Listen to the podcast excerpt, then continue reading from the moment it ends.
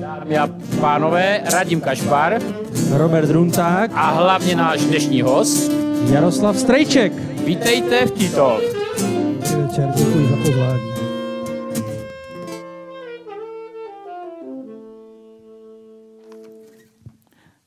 Tak dobrý večer, eh, dámy a pánové, vítám vás v dalším pořadu eh, naše, naší oblíbené, tit- oblíbené, nevím, diváků tady je málo, tak nevím, jak moc je oblíbená. V každém Ale případě... My, my dva ji máme rádi, že? Mě, mě- já se na ní vždycky strašně těším a uh, těšil jsem se i dnes, uh, a to z toho důvodu, nejenom kvůli Radimovi, na to se těším vždycky, ale i kvůli uh, Jaroslavu Stejčkovi, který je náš uh, dnešní host. Děkuji, Jarku, uh, s dovolením ti budu tykat, uh, protože si tykáme, že si přijal pozvání do dnešního našeho vysílání. Uh, Jaroslav Strejček ve dvou, ve třech větách. Nepřipravil jsem si jako vždycky, protože jsem probíral něco jiného. Člověk, který pochází a žije v Brodku u Přerova, to znamená, je to, je to kousek. Kdybych náhodou řekl něco špatně, tak potom mě opravíš. Uh, studoval, uh, vystudoval vysokou školu dopravní v Žilině, pracoval kdysi ještě za minulého režimu v československých drahách a potom uh, po roce 89 velmi brzo začal podnikat, k tomu se všemu dostaneme. Nicméně eh, jeho obor, ve kterém potom na dlouhou dobu zakotvil a vlastně v něm působí dodnes ještě, je ploché sklo eh, společnosti jako kdyby Glaverbel, Glavol, to jsou ty vlastně s nimi spojil velkou část svého života. A také velkou část života spojil s nadací Malinové. Pokud se nepletu, je to vlastně v tomto roce 15 let. Takže Jarku, ještě jednou děkuji za to, že jsi přijal naše pozvání. A otázku. Ne, ještě vlastně nepoložím první otázku, ještě vysvětlím vám, eh, našim stěným divákům, jak to tady probíhá, ale vy to asi víte. Máme tři 20-minutovky. V prvních dvou 20-minutovkách se našeho hosta ptáme my s Radimem. Poslední 20-minutovce se potom ptáte vy. Takže máte prostor přemýšlet o tom, co by vás zajímalo, co byste se chtěli zeptat. A potom v té poslední třetině našeho pořadu se ptát můžete. A mezi tím budou hrát taky naši muzikanti, ty už taky znáte dobře. Eh, Roberte, já bych to možná hned doplnil, ten Ano. důvod, protože jestli teda na mě něco zajímavého, tak to, že jsem se narodil doma. Já jsem byl tehdy v Brodku Přerova jediné dítě, které se v roce 1954 narodilo doma. Říkali mi rodiče, že maminka okopávala řepu, když to na ní přišlo a doběhla domů, já jsem se narodil. Takže jsem opravdu rodilý brodečák. Tak to, je, tak to je úplně skvělé, protože tím jsem vyřešil i problém první otázky, což je většinou nejtěžší pro mě, ale ty jsi, ty, jsi, ty, jsi, ty jsi nebyl samozřejmě jediné dítě eh, tvojí maminky, ty jsi byl až několikáté dítě. Eh, Jaké to bylo vyrůstat eh, v 50. letech na, na vesnici? No bylo to úžasné, samozřejmě. Já jsem měl, no až na to, že jsem měl bratry starší, takže oni mě docela doma drželi zkrátka, musel jsem dělat veškeré nepopulární práce, ale jinak s kamarády jsme mohli prostě ve vesnici na hřiště, mohli jsme na horka do, do rezervace, kde dnes teda v eh, Grigově rezervace přírodní, hrát si ty správné dětské hry, takže vyrůstání na vesnici bylo fakt krásný, rád na to vzpomínám. A do dneška mám spoustu kamarádů. To přátelství, které se navázalo tehdy, když jsme byli děti, tak přetrvává dodnes. Já si vzpomínám uh, na takovou věc, řekl to někdy uh, někdo, už ale nevím kdo, o těch přátelstvích. O těch přátelstvích. Kolik má člověk uh, v životě skutečných uh, přátel, nebo, nebo, nebo kdo je třeba pro tebe kamarád nebo přítel, takový člověk, na kterého víš, že se můžeš uh, obrátit třeba v okamžiku, kdy se cítíš oslaben nebo ne úplně eh, dobře. Protože já, já znám kolem sebe hodně, hodně lidí, kteří říkají, to je můj kamarád, to je můj kamarád, to je můj, to je můj, to je můj kamarád. Taky hodně lidí má takzvaný kamarády v eh, biznise. Eh, Věříš třeba na kamarádství v, eh, v obchodě, v biznisu? To vlastně, jak chápat to přátelství, tak ty si odpověděl sám. Ty jsi říkal, no to jsou ti lidi, na které se můžeš spolehnout, kterým můžeš všechno říct, eh, před kterými nemáš obavy. A co se týče biznisu, přátelství, tak eh, já jsem teda dělal v biznise hm, hodně dlouho a myslím, že takové pouto může vzniknout, ale nesmí se nikdy do toho přátelství zatáhnout ten biznis. Mhm, mhm. Ještě se vrátím jednou otázkou k tomu, eh, k tomu, eh, k tomu, k tomu mládí nebo k tomu útlemu mládí. Eh, v těch 50. letech vlastně docházelo mimo jiné, protože ty, ty se narodil v roce 1954, tak docházelo i k procesu, nebo vrcholil proces kolektivizace a vznik jednotných zemědělských družstev. Předpokládám, že jako dítě si tyto věci nevnímal. Neopravdu nevnímal, já jsem to začal vnímat asi v době, kdy jsem na půdě našel takovou ceduličku, Eh, to byl název, eh, skleněná cedulka, název firmy mojí babičky, která měla výrobu kartáčů a štětek. A mm, když jsem se potom ptal, on říkal, no Jarečku, to jsme tehdy měli, ale pak jsme to museli zavřít, protože už to nešlo. Tak vlastně takhle jsem se s tím poprvé setkal, ale já si to jako dítě opravdu nepamatuju přímo tady nějaký. Já půjdu chronologicky. Probírali jsme částečně dětství, ale já bych to posunul do těch středoškolských, potažmo vysokoškolských let. A vy jste šel studovat do Lomouce na strojárnu, takže jako technické obory, pokud to říkám správně, a poté eh, jste se věnoval dopravě, respektive dopravní fakulta a následovalo pak samozřejmě i nějaká dráha eh, pracovní u českých dráh. A, takže měl jste vždycky jasno, že se chcete vydávat spíš tím technickým směrem? No, já jsem vlastně v tom jasno moc neměl. Já když jsem se rozhodoval o střední škole, tak eh, paní učitelka na základní škole eh, řekla rodičům, no on je docela dobrý v těch dílnách, tak on by mohl dát nějakou průmyslovku. Jo. Takže asi tak, protože moje představy byly úplně jiné. Já jsem chtěl buď být hvězdářem, anebo knihovníkem. Takový obor prostě jako středoškolský tehdy nebyl. Takže jsem skončil, já jsem se teda hlásil na elektrotechnickou průmyslovku, kde mě nevzali, eh, ale dostal jsem se teda na odvolání na tu strojní a pak jsem na tu elektropololetí přestoupil potom. Jo. Takže jsem vystudoval elektrotechniku a tu jsem pak studovali na té vysoké škole. Ta, ta vysoká škola byla v Žilině, takže vlastně se přesunul na, na Slovensko. Pokud se nepletu, tak uh, v Žilině tehdy byla snad možná jediná dopravní fakulta, možná něco na, na ČVUT, nevím. Uh, protože kdokoliv je kolem dopravy, tak všichni byli v Žilině, co si já pamatuju. Uh, jaký to bylo tehdy uh, přesun, uh, v rám, sice v rámci federace, ale přece jenom do, uh, do, do částí zemí, kde se mluvilo jinak. Uh, měl si uh, divoké, ale Jarku, ty si nemohl mít. Já vždycky, když se na to podívám, na takového ušlechtilého člověka, já si nedovedu představit, že bys měl uh, divoké vysokoškolské mládí. A nebo mě vyvedeš z omilu. No všechno tady nemůžu říct, se vyprávět. tak aspoň něco. Když jsem přišel na Slovensko, tak já jsem se okamžitě zamiloval do slovenštiny, protože ta řeč je prostě moc hezká. Je, je téměř tak hezká, jak jazyk český, který miluju teda. A takovou, to, to nemůžu zapomenout, úplně po první setkání se slovenštinou, když jsem dělal přijímací zkoušky na tu vysokou školu a z matematiky bylo zadání majme kocku o hraně A a já jsem byl ztracený, já jsem nevěděl, co je to kocka. Mm-hmm. A navíc jsem byl kluk z Brodku a styděl jsem se zeptat. Jo. Ale naštěstí to za mě vyřešil nějaký jiný tam uchazeč, který se zeptal, co je to kocka. Takže jsme se dozvěděli, že to je krychle. To mě, to mě, připomíná, to mě připomíná takový ten starý vtípek, jak přijde, myslím si, že James Bond jde na Slovensku do baru a říká s kockou a on říká, ne, neříká whisky a on říká s kockou, ne, bez kocky. takže, eh, takže, takže tady toto. Slovenština je strašně krásná, strašně krásná řeč eh, a uh, otroby třeba něco slovensky? Já bych se mohl hovorit celý večer kdyby si chcel. Mm, tak to může vyzkoušet. Nebudeme tě možná teda. Ale pořád jsme se nedozvěděli nic, jestli bylo i trochu divoké mládí. Sám jste eh, i nám prozradil, že jste vlastně rocker, že jste dokonce pořádal diskotéky. Tak eh, je tam nějaká taková divočejší kapitola v tomto období? No tak byl jsem normální mladý chlap, mladý kluk, takže ano a navíc jsem vyrůstal v době, kdy prostě začala tvrdá roková muzika, začal metal, jo. Black Sabbath vydal Paranoid, jo. Jethro Tull začínali za Aqualungem a prostě skvělé skvělý věci, jo. Deep Purple, Smoke on the Water, prostě tady muzikanti nám to možná zahrají potom třeba. Takže eh, já jsem k tomu měl hrozně blízko k hudbě a dělal jsem u nás v Brodku eh, diskotéky, respektive fonotéky. A to byly teda hodně divoké záležitosti. Kde se... A jak se dostával těm, těm nahrávkám? Protože eh, byly nějaké desky, ale jako ze, ze, zehnat zrovna Zeppeliny nebo tak v 70. letech nebylo tak úplně jednoduché.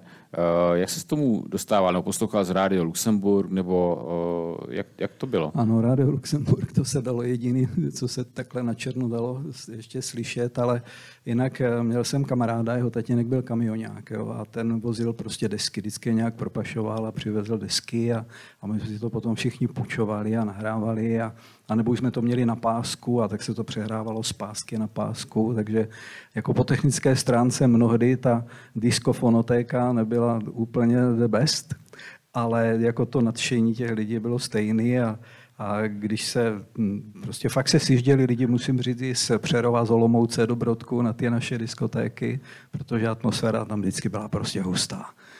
Uh, tak já bych skočil uh, do toho období po roce 1989, to znamená po revoluci, začátek uh, svobodné éry naší země, začátek taky podnikání. Ty jsi měl živnostenský list už velmi brzy. Uh, hlavně na tu fotografickou činnost nebo tak, ale mě zajímá, mě, mě zajímá přece jenom uh, hlavně to sklo.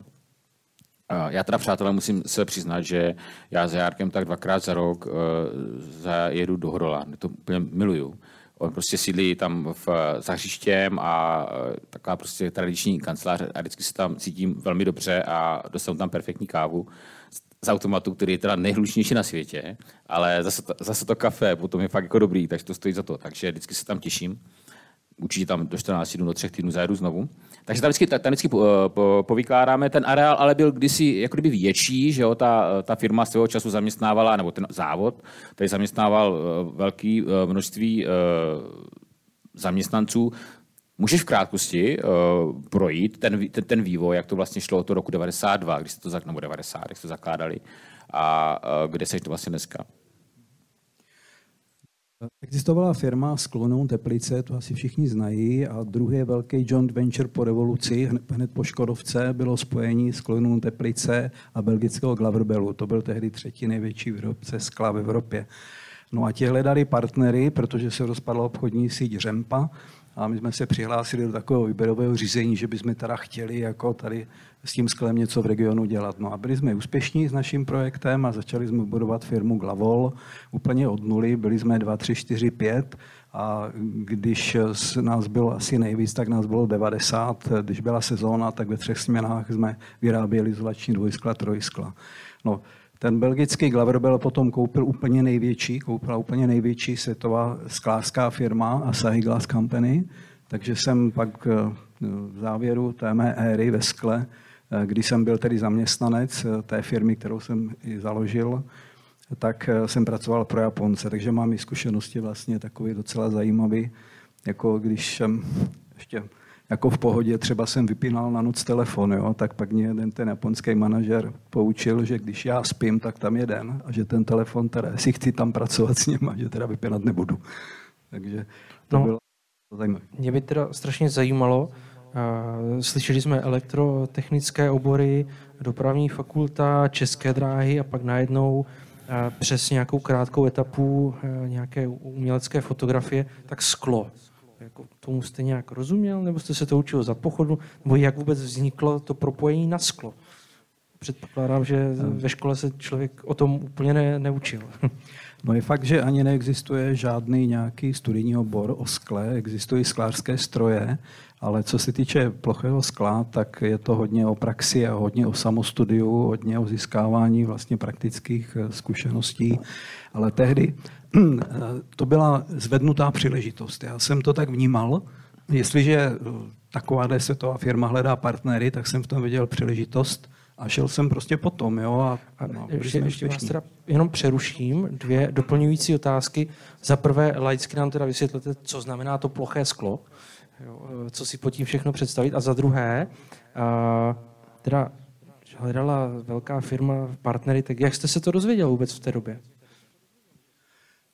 Dozvěděl jsem se toho známého, jo, a když, eh, jako který to někde zase takhle věděl, ale fakt to byla takhle pochycená informace. Jako opravdu jdete a najednou vidíte příležitost, tak ji zvednete. Jo. Nebylo to nějak něco soustavného. To nastalo potom, potom přihlášení do toho výběrového řízení. Pak nastala soustavná činnost. A k té otázce, co to je ploché sklo, tak abyste tomu rozuměli, tak to je vlastně to nejčastější, co vidíte kolem sebe. No, je nápojové sklo a potom je stavební sklo. To nápojové sklo, obalové sklo, lahve a tak, to je jedna ta kategorie. A to ploché sklo, tak to jsou okna, skleněná dveře, eh, skleněné stolky, eh, skleněné koupelny, skleněné schodiště, skleněné zábradlí, eh, zrcadla, ornamentní skla. Jsou to speciální skla protipožární nebo skla hm, to, to mě tady vždycky hodně bavilo vymýšlet nějaký složení skel, který bude třeba zachycovat laserový paprsek, aby nepoškodil sítnici. Takže je to, je to opravdu veliký obor a tohle je teda to plochý sklo. Tak a já tuto část ukončím uh, informací pro vás. Uh, radíme to možná bude i pro tebe nová informace. Uh, Jarek Strejček, respektive jeho firma, dodávala do telegrafu jedno speciální sklo. A to jsou ty dveře, co jsou tady dole. Uh, to nebyl schopen nikdo vyrobit ani nikdo dodat, uh, tak jsme se museli obrátit tady právě na pana Stříčka a opravdu nám, když se potom podíváte někdy a budete vycházet z telegrafu nebo vcházet, tak si podívejte, že to sklo je poměrně složité, a je tam několik vrstev a tak dále a to právě eh, dodávala tvoje, eh, tvoje firma. Tak, přátelé, toto je konec té první třetiny. My jsme teda mimochodem dostali za úkol, uh, radíme od naší house manažerky Alžběty, že musíme tuto show prostě dělat jako zábavnější, jo, aby, aby byla jako větší legrace a tak. Takže já vám prostě slibuju, že ta druhá třetina bude extrémně zábavná. Já doufám. to nějak vymyslíme, i kdybychom tady měli prostě eh, se z toho jako zbláznit, tak to nějak uděláme. Ne, v druhé, v druhé třetině se budeme bavit hodně o nadaci, ale u, určitě i o něčem dalším. Takže teďka bych vyzval naše muzikanty, Tomáše a, a spol. Mimochodem, včera jsem mi viděl, hráli uh, při premiéře na pevnosti uh, divadlo Tramtárie, mělo výbornou hru, musím říct. Uh, tři mušketýry, Oni tam u toho hráli v té přestávce, na ty tři mušketry určitě běžte, je to docela sranda. A Tomáš, jste tam někde? Jo, už jdou, už jdou, už jdou, jo. Tak já si myslím, že se na to vykašlali úplně. Tak, co budete hrát za skladbu? Nebo co budeš hrát? Jo, no nebudu sám, přijdou. Ještě přijdou, prý. Tak, výborně. Tak a já musím říct, že eh, to složení, když je tady zpěvačka, saxofon a Tomáš je nejlepší, nejoblíbenější ze všech, protože oni nikdy hrají jinak a vždycky to je strašně skvělé, když hrají. Takže prosím vás, je to Dobrý vaše. Tak pojď před nás.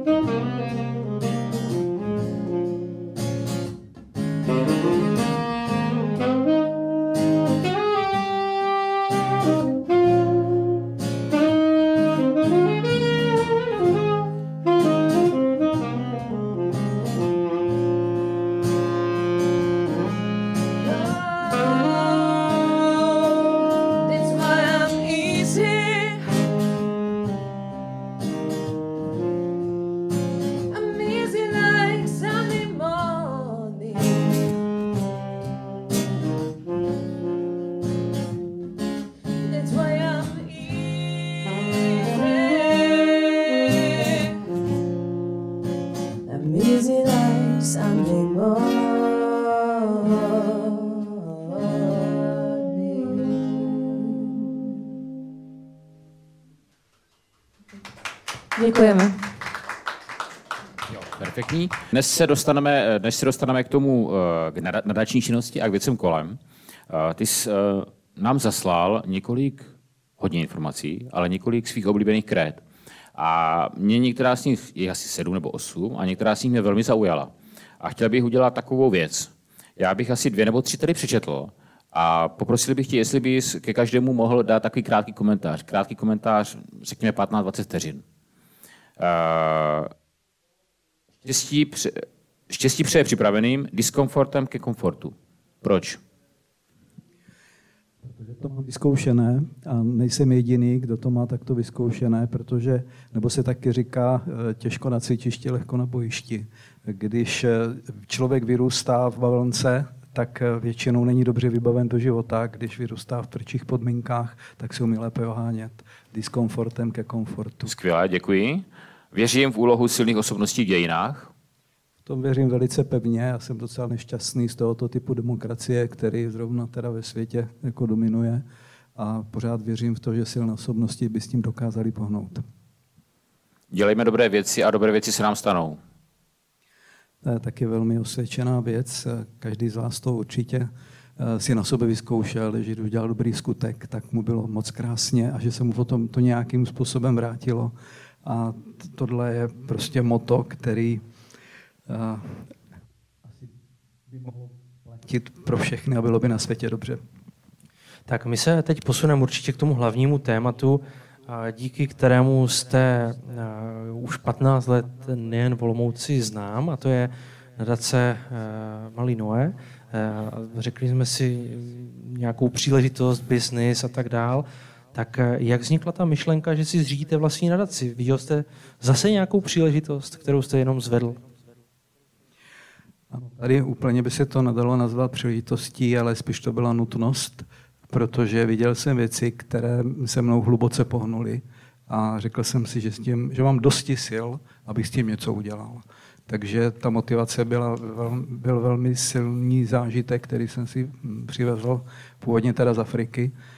A takže asi tak, nevím, jestli to můžu rozvést, Roberte, kolik máme času. Budeme budem určitě rádi. Určitě ano. My jsme, my jsme teda eh, Jarka varovali, nebo já jsem mu varoval, že na každou odpověď má maximálně 40 vteřin, tak on se toho možná opravdu zalekl, že ho prostě budeme uprostřed věty sekat a to. Eh, Ne, určitě rozveď to samozřejmě. Eh, my- Věřím taky tomu, že se mají plnit sliby. A já jsem eh, svému synovi, když mě pět roku dal slib, on chtěl jít do Afriky a on říkal, myslíš, že malý, až budeš velký, pojedeme do Afriky. A tak on rostl a já jsem si uvědomil, když mi bylo 21, že jsem ten slib nesplnil. A tak eh, jsem se rozhodl, že pojedeme, přidali jsme se k nějaké skupině botaniků, zoologů a cestovali jsme po Zimbabwe. A já jsem v Zimbabwe eh, viděl děti ulice.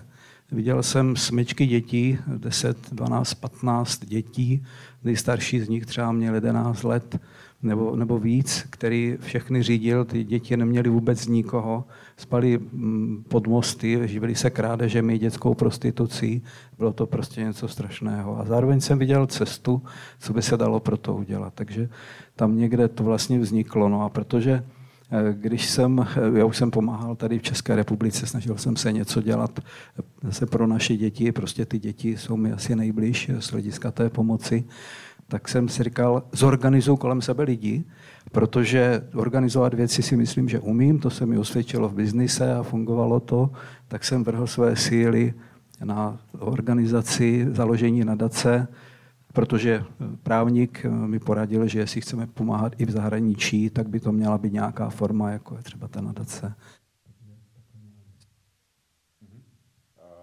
Nadace, nadace Malý Noé eh, funguje už 15 let. Shodou okolností dneska proběhla taková me- menší eh, slavnostní vlastně i akce eh, na, zde na radnici, kde vás přivítali představitelé města. Bylo to velmi příjemné. Tam právě bylo to mimo jiné to, to, to moto o tom, o tom, o tom pomáhání.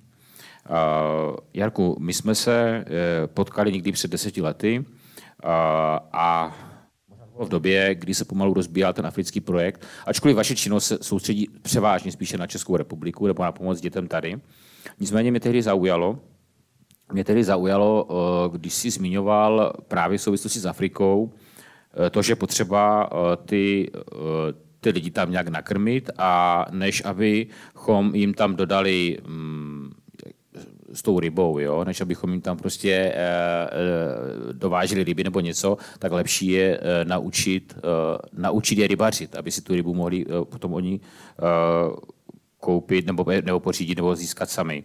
Uh, prosím tě, mohl bys představit ten váš africký projekt a máš pocit, nebo teďka s odstupem nějaké doby, že jste třeba uh, přispěli k tomu a naučili jste třeba někoho v Africe si chytit tu rybu? Si myslím, že jsme v Africe udělali ale hrozně moc dobré práce. A to, já jsem si to ověřil, když byla ta přistěhovalecká krize, kterou tak trošku rozpoutala Merklová, že jo, ten rok 2013, 14, 15, tak oni politici přišli na hrozně úžasnou věc, že vlastně je nejlepší pomáhat jim tam těm lidem. Ne, ne importovat sem a tady je krmit, ale prostě tam jim pomáhat. My jsme to věděli už dávno, tady toto. Jo. Ale ať to není tak vážné, ty jsi říkal, že má být tady tato část uh, ano, trošku ano, humorná, ano, má, jo? přesně, ano. Eh, já, bych, já totiž mám jednu hezkou vzpomínku. Když v Africe chcete něco postavit, jo, to není jako u nás. Jo. U nás eh, musíte mít pozemek, ten je někde zapsaný na katastru, tak si ho koupíte, no, pronajmete něco, stavební řízení a tak dále. V Africe, tam, kde my jsme se rozhodli postavit náš siročinec, to je jedna z nejchudších oblastí rovníkové Afriky vůbec, jedna z nejchudších oblastí světa vůbec, tak tam to je to Zambie a součástí republiky Zambie je království Baroceland. A ta půda tam patřila princezně. A já, když jsem tam byl, tak jsem jednak, jednak jednal se zambijskou vládou, ale o tom pozemku jsem musel jednat s majitelem a to, to byla princezna. Tak jsem se poučil tam od městích lidí, co má, jako co má být. Dal jsem si svůj jediný nejlepší oblek, který jsem tam sebou měl a vyrazil jsem za princeznou a nikdy na to nezapomenu. To by jako bylo asi hezký pohled, kdyby to takhle viděl někdo z vrchu, z hora, jak tam přichází ten gentleman z Brodku předu v tom svém obleku před tu princeznu. Přicházel jsem se k nějakému domku a tam, tam jsem prostě padl na kolena do pouště eh, písky, pouště Kalahary a čekal jsem na princeznu. A teď se otevřely dveře a vyšla taková babička, taková úplně normálně oblečená a začala na mě mluvit v jejich řeči lozy a tak mě to tam jako nějaký místní člověk, její podřízený, překládal. A tak jsme si to přes toho tlumočníka vysvětlili. No a ta babička, když si mě vyslechla, tak řekla, tož dobře, tož to, tož to tam postavte. A měl jsem stavební povolení. no tak možná, že eh, občas by to mohlo být trošku rychlejší u nás, nevím, jestli až tady tak, eh, ale trošku by to možná prospělo. Jo? Eh, co, tam, co tam dneska funguje z toho, co jste tam vy, vy postavili a kdy se tam měl naposledy podívat? Eh, funguje to od roku 2013. Takhle ono to bylo tak, že když jsme založili nadaci, tak jsme hlavně pomáhali, a je to tak do dneška, hlavně pomáháme dětem u nás v České republice, v naší zemi. Ale my jsme odkládali 20% z příjmu a říkali jsme si, až budeme mít dost, tak postavíme si ročinec. A tak jsme ho postavili tam ve vesnici Katongo. Eh, máme tam 12 dětí, 10 eh, jakoby našich dětí ulice a e, naši vychovatelé, místní domorodci, mají své dvě vlastní děti, takže je tam celkem 12 dětí. Takže od toho roku 2012 e, to provozujeme. Ale abych se moc nerozkošatěl, já jsem tě yeah. varoval, jako, že yeah, to může trvat hrozně dlouho. E, ta práce vlastně mm, spočívá v tom, takhle ještě bych mohl říct, že máme tam zpřátelenou českou organizaci, která tam v tom místě působí. Takže eh, my máme supervizi eh, naší českou, mhm. vlastně každodenní, dá se mhm. říct. Jo. Já jsem tam jezdil ze začátku docela často, když jsme právě připravovali ten projekt, potom jsme stavěli ten siročinec ale teď jsem tam byl naposledy v roce 2018. Mm-hmm. Jarku, a prosím tě, eh, vy eh, pořádáte, dá se říct pravidelně, možná s výjimkou nějaké covidové doby, kdy to jednou odpadlo, jednou za rok krásný benefiční koncert. Eh, ty prostředky, které se vlastně vyberou nástupném, potom jdou do prostředků vaší nadace. Mimochodem, to bych rád zdůraznil, vlastně všichni pracovníci nebo lidé, kteří se podílejí na, na činnosti vaší nadace, pracují zadarmo. To znamená, všechny prostředky, které vy vyberete, jdou na tu dobročinnou činnost, což samozřejmě není úplně pravidlem. Takže to bych tady rád zdůraznil. V každém případě, eh, ty koncerty, ať už probíhaly v minulosti v Redutě, nebo probíhají třeba na, na Hradisku, já bych se tě chtěl něco zeptat. Ty tam vždycky mluvíš a vždycky řekneš něco tak strašně krásného a tak strašně moudrého, že já v tom okamžiku mám úplně vždycky slzy, uh, slzy jako na krajičku. Uh, to si nějak jako dlouho připravuješ, nebo já si vždycky ptám, jako kdyby sám sebe, jak je možné, že ten člověk mě tak dokáže dojmout? Jak dlouho to vymýšlíš tam ty, uh, to, co tam říkáš? Roberte, je to, je to tak, že Eh, třeba dneska jsem měl prezentaci tam před vedením města, byli tam naši sponzoři a tak jsem byl takový vytrémovaný a byl jsem, měl jsem to nachystaný a prezentaci jsem měl a promítal jsem videa, jo, a moc mi to nešlo, ale eh, mě kdysi dávno říkala babička, eh, víš co, mluv tak, jak to cítíš. A ono to má vždycky nejlepší dopad, já si myslím. Takže já na ten samozřejmě si připravuju nějakou řeč, hlavně si to napíšu, abych komu mám poděkovat a tak, protože to se patří a rád to dělám. Já tu práci nedělám já, jo, to dělá celý tým lidí a spoustu lidí nám pomáhá. Sponzoři a dobrovolníci. Tak eh, připravuju si to, mám to napsané, ale vždycky je to nakonec o něčem jiném. Já sice mám ten projev, ale pak když eh, vlastně vidím tu krásu a cítím, eh, cítím to dobro, protože dobro voní a sedí tam třeba 300 lidí a všichni krásně voní, tak prostě ze mě občas něco vypadne. Ale je to ze srdce. Mm-hmm. A já si myslím, že to jsou jako, jako vůbec, jako obecně, že lidi by měli říkat věci, jak je cítí, neměli by se za to stydět. Jo na světě líp, kdyby to tak bylo, kdyby bylo méně přetvářky, a, mm-hmm. ale to jsem zabrousil, kam už jsem nechtěl. Robert mluvil i o Africe, vy také. Nicméně těžiště těch aktivit je tady eh, v České republice.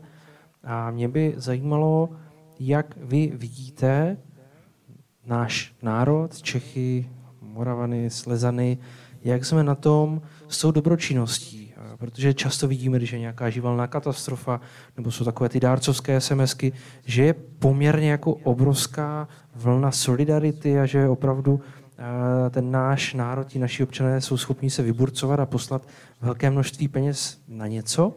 A mě by zajímalo, jak to vidíte vy, eh, protože to vaše téma není živelná katastrofa, jednorázová akce, ale je to nějaká koncepční dlouhodobá práce, tak jestli opravdu e, jsme tak štědří a vnímáme tu potřebu přispívat. Já myslím, že český národ je úžasný, že je, je velmi štědrý, je velmi laskavý, e, že v lidech je tolik dobrá, že to prostě nejde změřit. A lidé přispívají rádi s radostí. E, někdy je problém, že lidé se třeba bojí, nemají důvěru. Oni by rádi pomohli, ale teď neví jak, neví komu, jak to udělat. A třeba jo, Robert už to zmínil, tak my jsme založili nadaci, jsme všichni 100% dobrovolníci a dáváme 100% darů na pomoc dětem. Fakt, jako nikdo žádný odměny nemá. Jo. A možná toto třeba eh, přitahuje některé sponzory, že třeba nás podporují, ale Obecně opravdu, eh, protože se tím zabývám už dlouhá léta, tak vidím, že český národ je dobrý. Opravdu má dobré srdce. Se teď na to podívám zase i trošku z toho biznisového pohledu a z hlediska nějakého marketingu. A přesně, jak jste říkal, lidé jsou často i nedůvěřiví, tak i ta nadace musí vybudovat nějaký brand, nějaké povědomí a, a určitě těch, těch nadací a všelijakých dobročinných organizací je celá řada. Tak jak se v tom má ten, ten občan zorientovat a jak vybrat tu správnou nadaci nebo tu správnou instituci? Tak to fakt neporadím. Jak by se měl občan zorientovat? Eh, občan to má v srdci a, a člověk ví, že chce pomáhat. Eh, lidé pomáhají jako v různých oblastech. Jo? Pomáhají různým lidem, pomáhají závislým na alkoholu, pomáhají starým lidem, dětem, pomáhají kultuře, pomáhají sportu. Každý to nějak má prostě v sobě nastavené, ale myslím, že drtivá většina lidí nějakým způsobem pomáhá. No a Eh, chtějí pomáhat dětem, že to takhle cítí, vyberou si, tak pak eh, je teda tady nějaká nabídka nadací. nebo těch neziskových organizací. Je pravda, že my jsme regionální organizace, takže to nemáme ze sponzory tak úplně snadné, jak třeba Tereza Maxová v Praze, ale nestěžujeme si, určitě ne, je kolem nás spoustu pravidelných dárců a noví přichází. A můj poslední dotaz v tomto mém minibloku. A je takové velké množství nadací a organizací, které pomáhají důkazem toho, že stát třeba něco nezvládá a může vůbec stát pokrýt tak široké spektrum oblastí, kde ta pomoc je potřebná? Má na to vůbec ty prostředky? Dělá to stát dobře? No radíme, vy jste mě nahrál. Já bych si teď přál, aby tady eh, sedělo zhruba tak asi 2 miliony lidí a poslouchali to, protože eh, stát se nevěnuje dětem, které jsou nemocné, nedává dostatečné prostředky na to, aby jim bylo dobře, aby dobře zajistili léčbu, aby zajistil aspoň ty základní, nebo základní možná zajišťuje, jo, nějaké prostředky. No základní, já to popíšu jak základní, jo, tak takový nemocný e, chlapeček, který má dětskou mozkovou obrnu, tak má nárok na invalidní vozíček. Tak on ho dostane od státu, od zdravotní pojišťovny. Nicméně, aby ten, aby ten chlapeček s dětskou mozkovou brnou, to dítě nevypadlo z toho vozíčku, tak potřebuje spoustu dalších různých popruhy, podsedáky, klíny, jo, vypolstrování, další věci, aby ten vozíček vůbec mohl fungovat. A to třeba stojí 20 tisíc. A jestli si myslí někdo eh, ze zodpovědných lidí, že ta maminka, která je doma s tím dětskem, zavřená mezi čtyřmi stěnami, nemůže do práce, celý její svět jsou ty čtyři stěny a to dítě, kde by pro Boha vzala 20 tisíc na to, aby ten invalidní vozíček mohla dovybavit. To je iluzorní představa. Takže bez nadací, bez, bez nadací, bez lidí s dobrým srdcem, bez našich sponzorů by to prostě nefungovalo. A stát by se nad tím měl zamyslet a já bych pokračoval, radíme ještě dlouho. Jenom, jenom fakt jako krátká poslední věc, což mě extrémně zajímá, zajímá mě váš názor.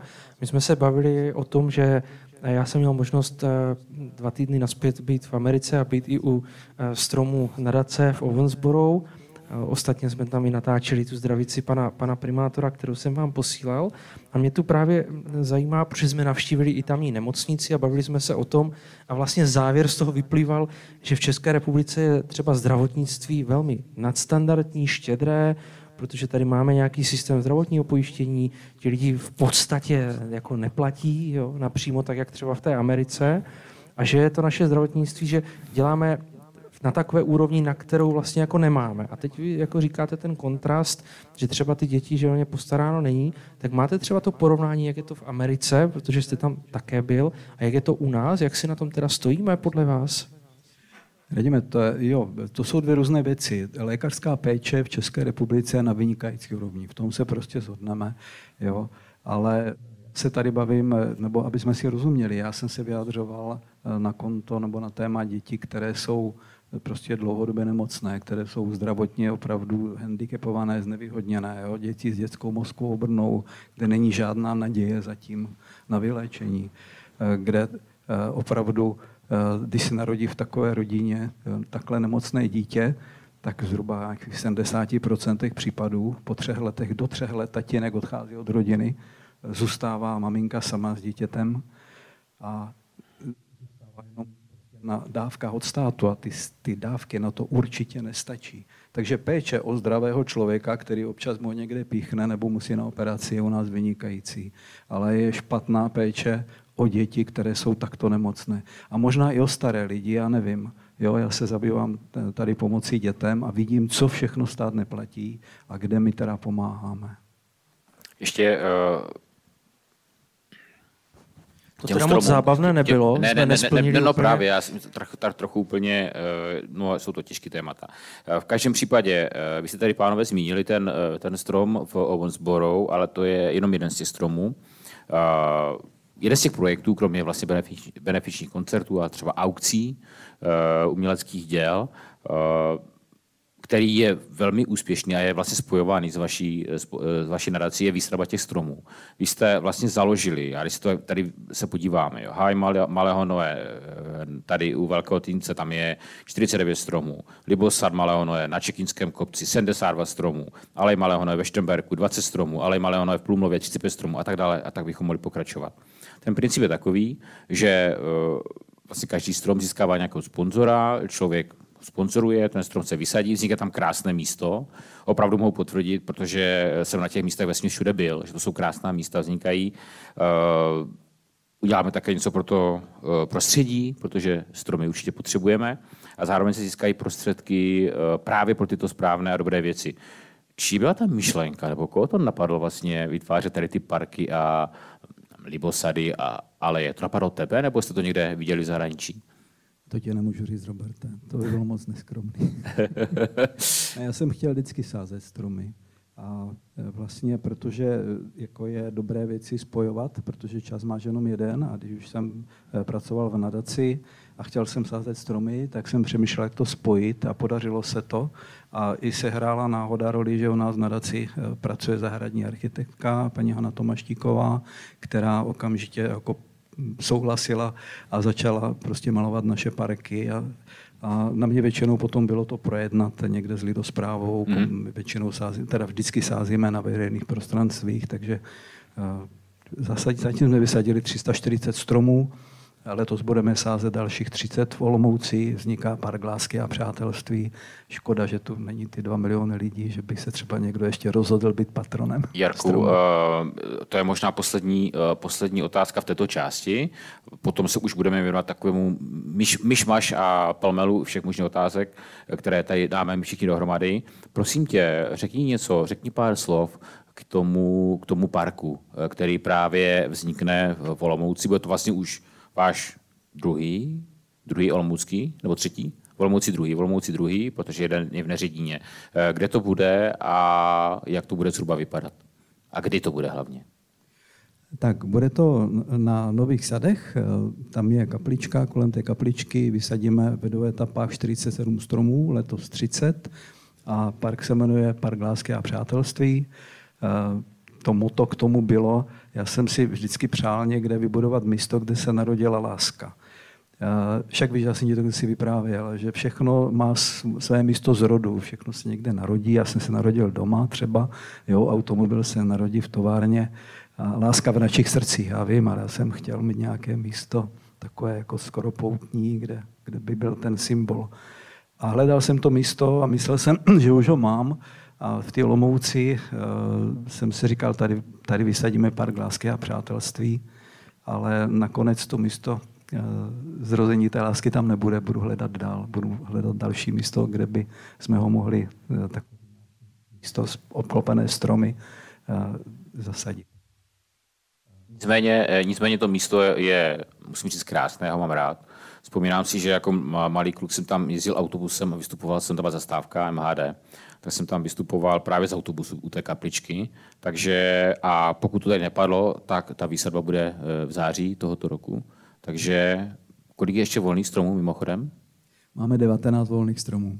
Tak já si myslím, že vzhledem tomu, že uh, si, nebo vy v nadaci jste úspěšní s eh, hledání těch patronů, tak nepochybuji o tom, že ty stromy se do té doby určitě všechny udají. Já ještě musím dodat, že to místo je fakt úžasný. Jo. Já jsem ten, já jsem měl představu toho místa, kde se narodila láska, že prostě vysadíme spoustu stromů a někde v centru uděláme kapličku ze skla, protože jsem sklář, jo? a že tam bude pramen vody, a, ale jako, nemyslím jako nějakou kapličku, která je, má nějaký náboženský podtext, kaple lásky. A tady najednou my sázíme kolem nějaké kaple, kde už ta kaple teda je. Jo? A že eh, tam už to nemůžu zrealizovat, to, co bych chtěl. Ale, ostatní, ale to místo je fakt hezký a vznikne tam nádherný park. Já se musím přiznat, že už tam mám jeden strom zamluvený, jednu lípu a, a tam budou lípy, budou tam a, ty druhý, jestli, jestli může připomenout. Budou tam duby, javory a e, sakury. Mm-hmm. Já jenom velmi stručně, protože jsem určitě zaznamenal i u nějakých dalších organizací, že sadí stromy, tak okopírovali to od vás pak ty další organizace? No, slyšel jsem o tom, že se eh, tady v, vlastně v sadech olomouckých, že se podobným způsobem sázela alej kaštanů, ale to byl vyloženě ten náš systém, jakoby, že se hledali patroni stromů a tak. Ale radě mě, mě napadlo, že by možná členové hospodářské komory mohli někteří mít zájem strom. My jsme to už s panem primátorem probírali a mám za to, že se i připravuje nějaký dopis, který by na členy šel, takže uh, už se v tom něco děje, takže dáme tomu nějakou dynamiku. Tak já doufám, že to, eh, protože někteří členové hospodářské komory jsou, eh, jsou opravdu eh, dobře prosperující firmy, takže to neskončí nějaké sakury, ale budou to aspoň ty duby. Jo? Tak, přátelé, to je... Někteří si kupují třeba i obrazy. ano, to je pravda. Tak, to je takové z druhé třetiny našeho pořadu. Poprosíme Tomáše a spol, aby nám zahráli. Vy si vymyslete otázky na Jaroslava Strejčka, a ty budete moct adresovat té poslední třetině. A když je nevymyslíte vy, anebo jich bude málo, tak eh, já už teďka mám vymyslenou minimálně nějakých 10 nebo 15 otázek. Takže prosím, přátelé, je to vaše. Si řekněte, co budete hrát, ať to, ať to víme. Budeme hrát píseň I'd rather go blind. Skvěle. Původně od Etty James. Výborně.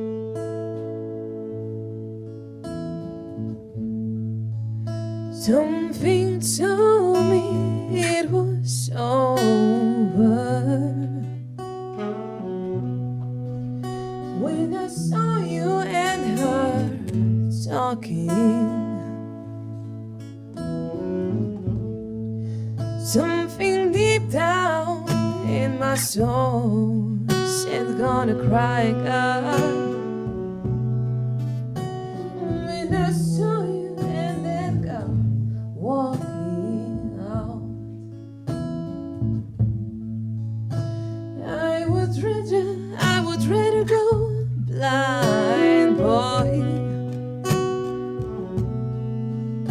Than to see you walk away from me, child.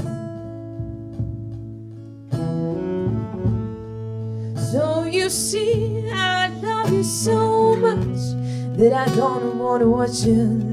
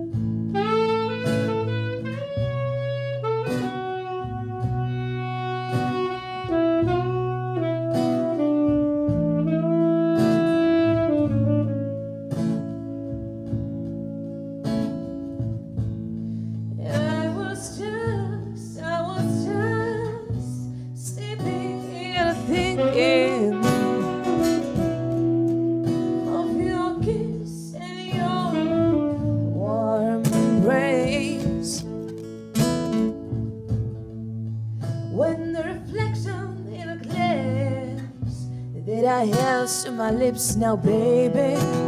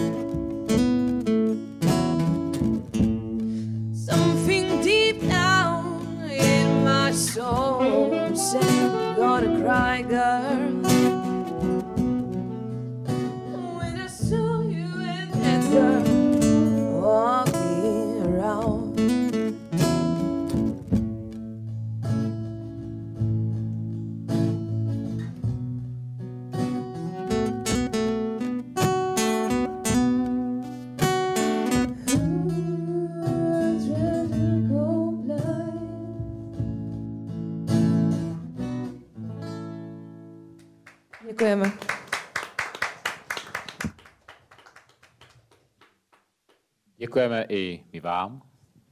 A jak už jsem avizoval, a vy to dobře víte, přichází na řadu ta, ta část našeho pořadu, kde máte možnost se našeho hosta, kterým je Jaroslav Trejček, eh, ptát i vy. Eh, Jste v zásadě tradiční hosté našeho, našeho pořadu, takže to znáte. Čili eh, pokud máte dotaz, jakože prosím a doufám, že je mít budete, zve- zvedněte ruku, dostanete mikrofon a uh, dotaz pokládejte do mikrofonu, protože jinak by nebyl potom uh, nebyl slyšet v tom podcastu, který se tady natáčí. Tak, prosím, má někdo dotazy?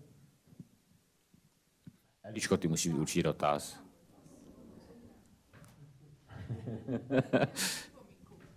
Já totiž dneska hrozně bedlivě poslouchám. Pracuji v jednom dětském domově, ne v Olomouci, ale v Litovli. Paní vychovatelka se chtěla zúčastnit, bohužel nemohla, takže já jí musím všechno interpretovat, co jste dneska řekl, protože jste velmi zajímavá osoba. Strašně vám fandí. Taky se zúčastňuji vašich projektů, děti malují obrázky, takže dostáváme nadační příspěvky. A dokonce před 14 dní, jak byl ten benefiční koncert na Hradisku, tak naše tři děti tam taky byly s paní vychovatelkou. Dokonce seděli vedle vás, co jsem se dívala na fotky. A jedna dívčina přebírala od paní Hudečkovou knížku. Bylo to teda pro brášku, bohužel on byl ozdravovně, tak nemohl přijít. A byli nadšení a paní vychovatelka, to je hrozně, já nemůžu dneska přijít. Předělává být, přišel řemeslník, takže to musí, že? Takže vám moc děkujeme, co děláte. Paní Tomáščíkovou znám taky teda, protože ta se podílela i na jiném projektu, nejenom na těch stromech, ale stavila tam ty kaskády na Nové ulici. Takže mě trošku překvapilo, co dělá v nadací Malý Nohe, ale tak teď už vím proč. A ty stromy na, nové sade, na nových sadech, tam jsme to taky hrozně líbí, tak přemýšlím, že bych taky něco přispěla. Uvidím. Takže poděkování. A všechno budu interpretovat. Zítra paní výchovatelce, všechno si pamatuju. A ještě máte uh, něco společného s mým tátou. Ten taky vystudoval strojní průmyslovku, taky dělal dopravní vysokou školu v Žilně a taky pracoval na československých dráhách, pokračoval ještě potom. Takže takový dvě společné věci máme. Takže my taky děkujeme a uh, vyřizujeme pozdravy uh, k vám a doufám, že ta spolupráce bude. Jarku, neví, jestli na to chceš nějak reagovat? Já moc děkuji, samozřejmě pochvala hodně těší. Je to, je to tak, víš, Roberte, že je to naše jediná odměna. Ty, pro lidi, kteří pracují v nadaci, když si toho někdo všimne, že jsme něco udělali a, a teď poděkuje. Tak to, za to moc děkuji já teda. Tak já děkuji také. Tak další uh, otázky od vás? Teda vyplním, než se předá mikrofon. A, slyšeli jsme teď vizi toho nového projektu. Jaké jsou plány nadace na příští dva, tři, čtyři roky? Jestli ještě nějaké velké nesplněné téma, nějaké nesplněné přání, kterého by se chtěl z nadací dosáhnout? No, Těch témat jsme se už jako uchopili několik.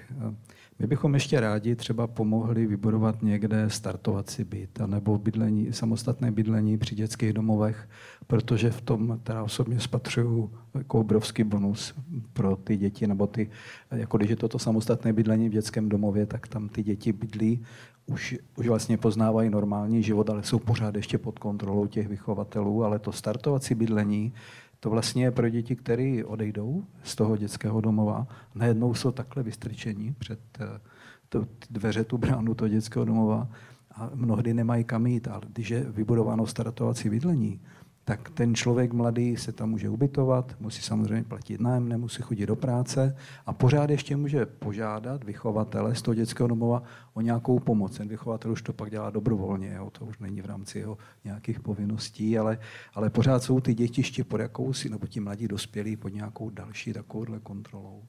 Takže rádi bychom určitě vybudovali ještě nějaké startovací byty, Rádi bychom vysadili další stromy. Připravujeme, teď budu mít schůzku 28. června v Lipníku nad Bečvou.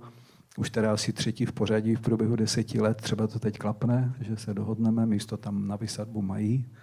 Tak eh, jinak eh, velké plány prostě nemáme. Jako, tak no. Ten největší plán by asi byl, eh, aby jsme vůbec nemuseli existovat, ale to je takové okřídlené. Jo. To bylo úplně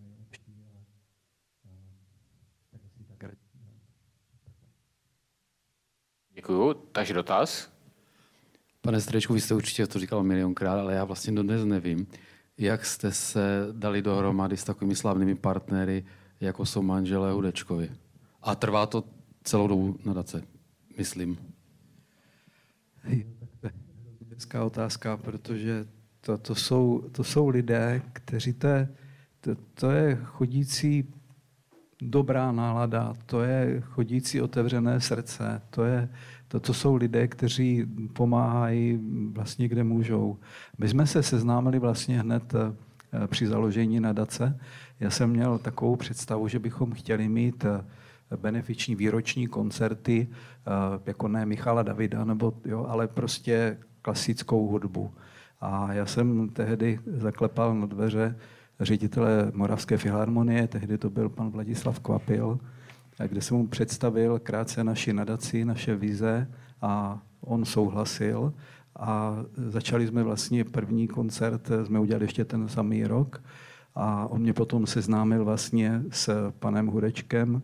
Díky tomu jsem se pak seznámil s paní Hurečkovou, protože oni jezdí všude spolu a časem se s nás stali přátelé a vždycky, když je vidím, tak bych je nejradši čtyřikrát obejmul a nikam už nepustil, protože jsou prostě skvělí a, a pomáhají nám. Promiň, to 40 vteřin je pryč. Jo. To vůbec nevadí, to vůbec nevadí, poslouchá oni, dobře. Oni jsou fakt tak, tak dobří a protože pan Hudeček svého času nejlepší světový houslista vůbec, tak má obrovský kredit mezi umělci, takže když požádáme, třeba nám zpívala Eva Urbanová, což dostat do Olomouce v Urbanovou se úplně tak nepodaří. Ona nám benefičně zaspívala díky Václavu Hudečkovi. Jo. Přijel Jiří Stivín, eh, přijel Alfred Strejček, můj teda jmenovec, a recitoval s Hanou Maciuchovou. Prostě oni té naší nadaci, k té naší práci měli důvěru i díky tomu, že teda máme patrona eh, takového obrovského, obrovského srdce, pana Václava Hudečka a jeho ženu Evu. Děkuji za otázku, protože já se vždycky úplně se rozplývám, když o nich můžu mluvit. Jo, jo, ale ona je úplně, ona je, ona je jiná. Uh, Jarku, prosím tě, já pořád, uh, já samozřejmě jsem si vědom toho, že vás v té nadaci je uh, víc, ale pořád mám prostě hodně spojené s tvojí osobou. Uh, většinou vystupuješ za nadaci ty. Uh, jak, uh, jak dlouho chceš eh, v nadaci eh, působit. Ono to přece jenom je, a to si nemusíme vysvětlovat, všechno to jednání a těch radnicích s těmi starosty a s těmi odbory a, a, a je to prostě náročné. Uh, jaká, jaká je tvoje vize do, do, do, do, dalších let? Protože předpokládám, že asi nebudeš schopen to vykonávat se do stovky, pokud se toho věku dožiješ, budeš chtít, aby potom ta činnost nadace pokračovala. Nebo to prostě skončí, až ty si řekneš, končím, už to mám plné zuby, už na to nemám prostě sílu, energii a, a možná i nervy. Jako, jaké jsou plány v tomto směru? To je dobré, jak ty kolem toho tak kroužíš, kolem toho mého věku. Ale Vlastně. ne, jak, jak kolem věku vůbec nekroužím. Ale jako je to jasný. Jo. Já jsem už před časem v nadaci mezi kolegy řekl, že já teda myslím, že jsem při síle a dokážu tu nadaci eh, jako řídit a pracovat pro ní z plných síl ještě dlouho. Ale myslím si, že by v čele takovéto organizace neměl stát stařec. Prostě ty roky tady jako přibývají a, a prostě jednoho Ale dne- stařec rozhodně nejsi. To, Jo. teda, to, to určitě ne. a tak pokud nebudu stařec, tak eh, budu stát v čele nadace, ale mám samozřejmě nástupce, řekl bych, že si ho, jak se to říká, vychovávám. Jo, je to Standa Hájek od nás nadace, ostatně on teďka prezentoval za mě eh, na tvé Ano, akci, ano, byl tam. kdy já jsem nemohl, byl jsem pryč eh, mimo Olomouc a on to za mě vzal. A je to prostě manažer, já si myslím, že nadace má výbornou budoucnost, že eh, mu je asi 45 standovi, takže když to bude dalších 20 let po mně, no tak prostě se mě kde si ptali, jestli bych chtěl tu nadaci, mm, když je to Noé, tak jako, že se Noé dožil 678 let, tak jestli to bude taky tak dlouho. Tak já myslím, že takhle budeme pořád vychovávat ty lidi, pokud se teda nezmění přístup státu a nezajistit všechny ty potřeby pro děti státu. Na co, na co si nejvíc, o- ono se to asi nedá říct samozřejmě, ale přesto tu otázku položím, ačkoliv může být třeba pitomá. Eh, Je něco, na co si obzvlášť jako hrdý a pišný, na to, co se vám eh, v historii vaší nadační činnosti eh, podařilo, a bylo to třeba velmi komplikované a složité? Já jsem jako hrozně pyšný na, na naše lidi v nadaci, kteří jsou kolem mě, protože kolem mě se, nebo kolem mě, ten naši nadaci se schromáždili lidé, kteří jsou stejného smýšlení. A to je, to je prostě krásný, to se ti výborně spolupracuje, takže to je jedna věc. A, a určitě jsem eh, hrdý za těch 300, jsem, dneska jsem to říkal, 338 nebo kolik dětí, kterým jsme pomohli, mimo teda dětské domovy, protože tam je vždycky ta pomoc směřována pro více dětí současně. A jsem- No to je asi tak všechno. Jo, ty děti a ty lidi kolem, Mhm. takže na to jsem fakt teda hrdý. Děkuji. A máte ještě nějakou otázku? Jestli nemáte, no kdykoliv ještě můžete doplnit. Já bych se možná zeptal, Já mám jestli ještě mohu, nějaké dvě... Ano? jestli mohu se zeptat, tak uh, vy jste se tady bavili, já se teda omlouvám, jestli to bude dlouhý, já to nemám úplně formulované, tu otázku, doufám, že to nakonec bude nějaká otázka, jo. Ale vy jste se tady bavili a konec konců v té diskuzi se k tomu vracíte, že pomoc státu je, není nebo je nedostatečná v určitých případech určitě. A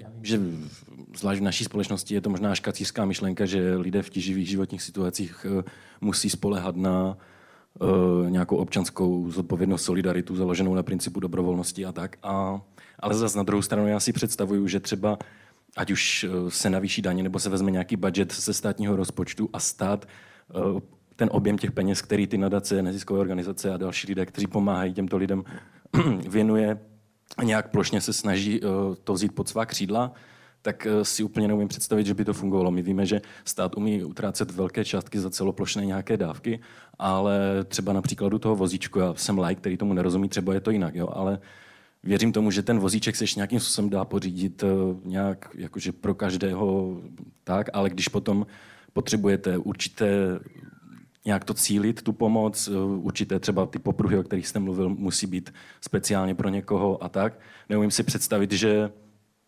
eh, že ten stát by tohle dokázal zařídit efektivněji než ti lidé, kteří do toho vidí, kteří se soukromně angažují, kteří uh, to dělají v podstatě na principu dobrovolnosti a vidí, kde je třeba pomoct a že na základě té empatie si myslím, že to může fungovat i efektivněji a třeba se vybrat i víc peněz.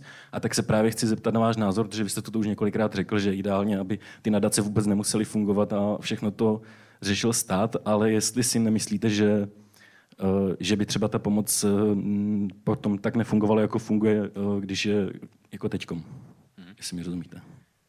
Tady by se dalo hodně pomoci, když teda se bavíme o tom státu, že by navýšil příslušné kapitoly u zdravotních pojišťoven, nebo zdravotní pojišťovny by navýšily své kapitoly pro, pro takhle, takto nemocné děti. Protože eh, jako ty věci, kterými těm dětem pořizujeme, tak jsou to buď zdravotní pomůcky, nebo jsou to rehabilitace, nebo nějaké doplatky na léky, jo, které prostě eh, jsou a ty, ty rodiče, protože třeba ty léky jsou fakt drahé, doplatky jsou velký, takže to nezvládají tak toto všechno by ty zdravotní pojišťovny klidně mohly platit.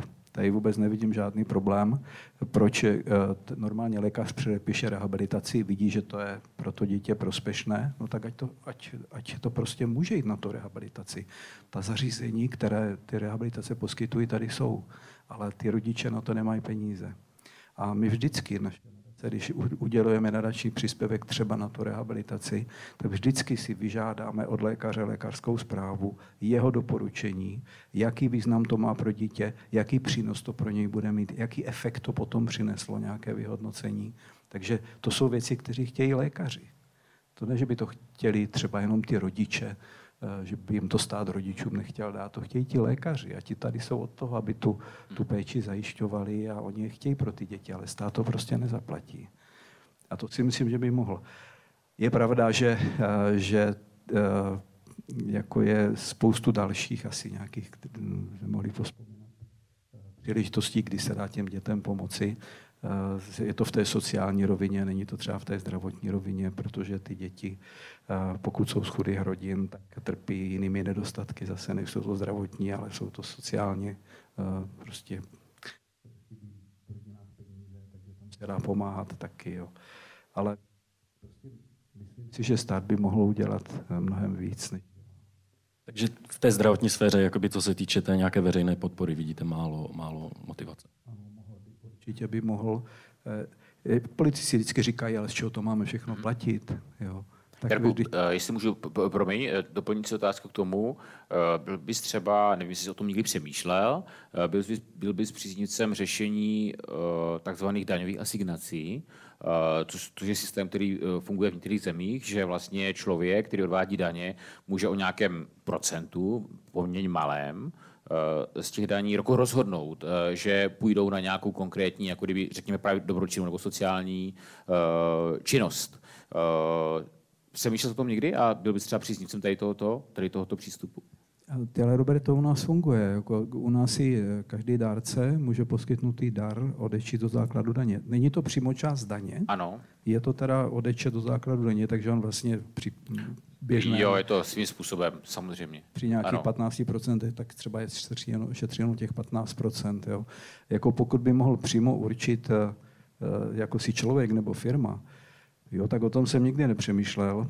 V některých případech by to bylo skvělé, kdyby to takhle bylo, ale já se obávám, aby to nesklouzlo do nějakých daňových úniků a tak, protože jak firmy, lidé měli možnost někde jakoby ulít peníze, tak by se zase musel vybudovat kontrolní systém, aby je ulívali nějak jako správně. Ale my přece máme vybudovaný systém eh, zdravotní péče, máme zdravotní pojišťovny, takže ten stát to může takto zajistit. Eh, možná, že by ta firma mohla říct, já tady hm, prostě tady z těch svých peněz to dávám do této kapitoly té zdravotní mm. pojišťovny a ta mm. z toho bude čerpat potom, jo, mm. že mhm. by uh, prostě mám trošku obavy, uh, tak jak znám svět, že by toho lidé zneužívali. Radíme, máme nějakou otázku ještě? Já mám. Ona možná taková jako jednoduchá, až možná povrchní, přesto se zeptám. Samozřejmě eh, je zatím množství práce, energie, času, ale kdybychom se bavili eh, o penězích jako takových, tak jestli třeba máte eh, spočteno, kolik se podařilo za těch 15 let třeba v souhrnu vybrat těch peněz a posunout je, posunout je dále, případně, případně jaká je ambice třeba pro letošní rok, kolik, kolik peněz získat a, a distribuovat je těm potřebným. Tak e, určitě to číslo mám, mám to tahle v té aktovce, takže bych si to mohl vyndat, byl jsem na to nachystaný, kdyby se mě na to ptali hosté dnešního odpoledního meetingu. E, ale v podstatě každý rok udělujeme nadační příspěvky v hodnotě zhruba milion korun. Jo. Je to tak, já nevím, od 800 tisíc, někdy milion 200 tisíc, někdy výjimečně je to i více. A je to v podstatě to, co i zvládneme. Jo? E, třeba za loňský rok jsme poskytli 69 nadačních příspěvků. Při tom stylu práce, že nemáme žádné zaměstnance, řešíme to prostě ve svém osobním volnu, tak e, a chceme to dělat důsledně, máme zásady, které nepřekračujeme, tak se toho ani víc stihnout nedá. Jo? Takže ten milion korun roční příjem pro naši nadaci je, je jako dobrý. Jo? Ale je taky pravda, že když se bavíme o penězích, tak ta pomoc těch lidí kolem naší nadace, ona nespočívá jenom v tom, že nám dávají peníze pro ty děti. Já vždycky vyzývám lidi kolem nás, Vždyť přece někde bydlíte, máte kolem sebe, máte sousedy a můžete se podívat, jestli někde přece tam ne, nebydlí nějaká maminka s postiženým dítětem. A máme tím, s tím prostě zkušenosti za ty roky, že uh, maminka někdy ani neví, že by o nějakou nadaci mohla něco poprosit anebo to neumí, není, není natolik zběhlá, nebo nemá odvahu. Ale lidé, kteří bydlí kolem, by takhle mohli pomoci. Stačí jenom zavolat, hele, pane strýčku, nebo někomu v naší nadaci, tady někoho máme. Takže i takhle můžou lidi pomoci nejenom penězi na jedné straně, ale i tím, že nám doporučí nějaké děti, které potřebují pomoc. Tak a to byla poslední odpověď našeho dnešního titulku. Eh, věřím, že zejména potom prostřednictvím podcastu, který bude umístěný na, na internetu, na našich eh, webových stránkách, se o této možnosti dozví i, i další a že se potom na vaší nadaci obrátí. Jarku, moc děkuji za to, nejen za to, že jsi přijal pozvání eh, do dnešního pořadu, ale zejména za to, co dlouhodobě i se svými přáteli děláte pro společnost. Je to krásná činnost, která si opravdu zaslouží zrostí učení a velký respekt, takže díky moc za to.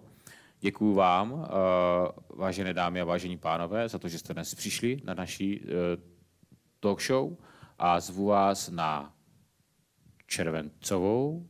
Jejímž hostem bude Viktor Šebesta, který mimo jiné pořádá v Olomouci festival Colores. Přeji vám pěkné dny a příjemný zbytek dnešního večera. Děkujeme a zase někdy nashledanou. Děkujeme, nashledanou. Díky. Well, sometimes I go out by myself and I look across the water. And I think of all the things what you're doing. In my head, I paint a picture. Since I've come home, well, my body's been a mess. And I've missed your ginger hair and the way you like to dress. Won't you come on over? Send me the fool out of me. Why won't you come on over?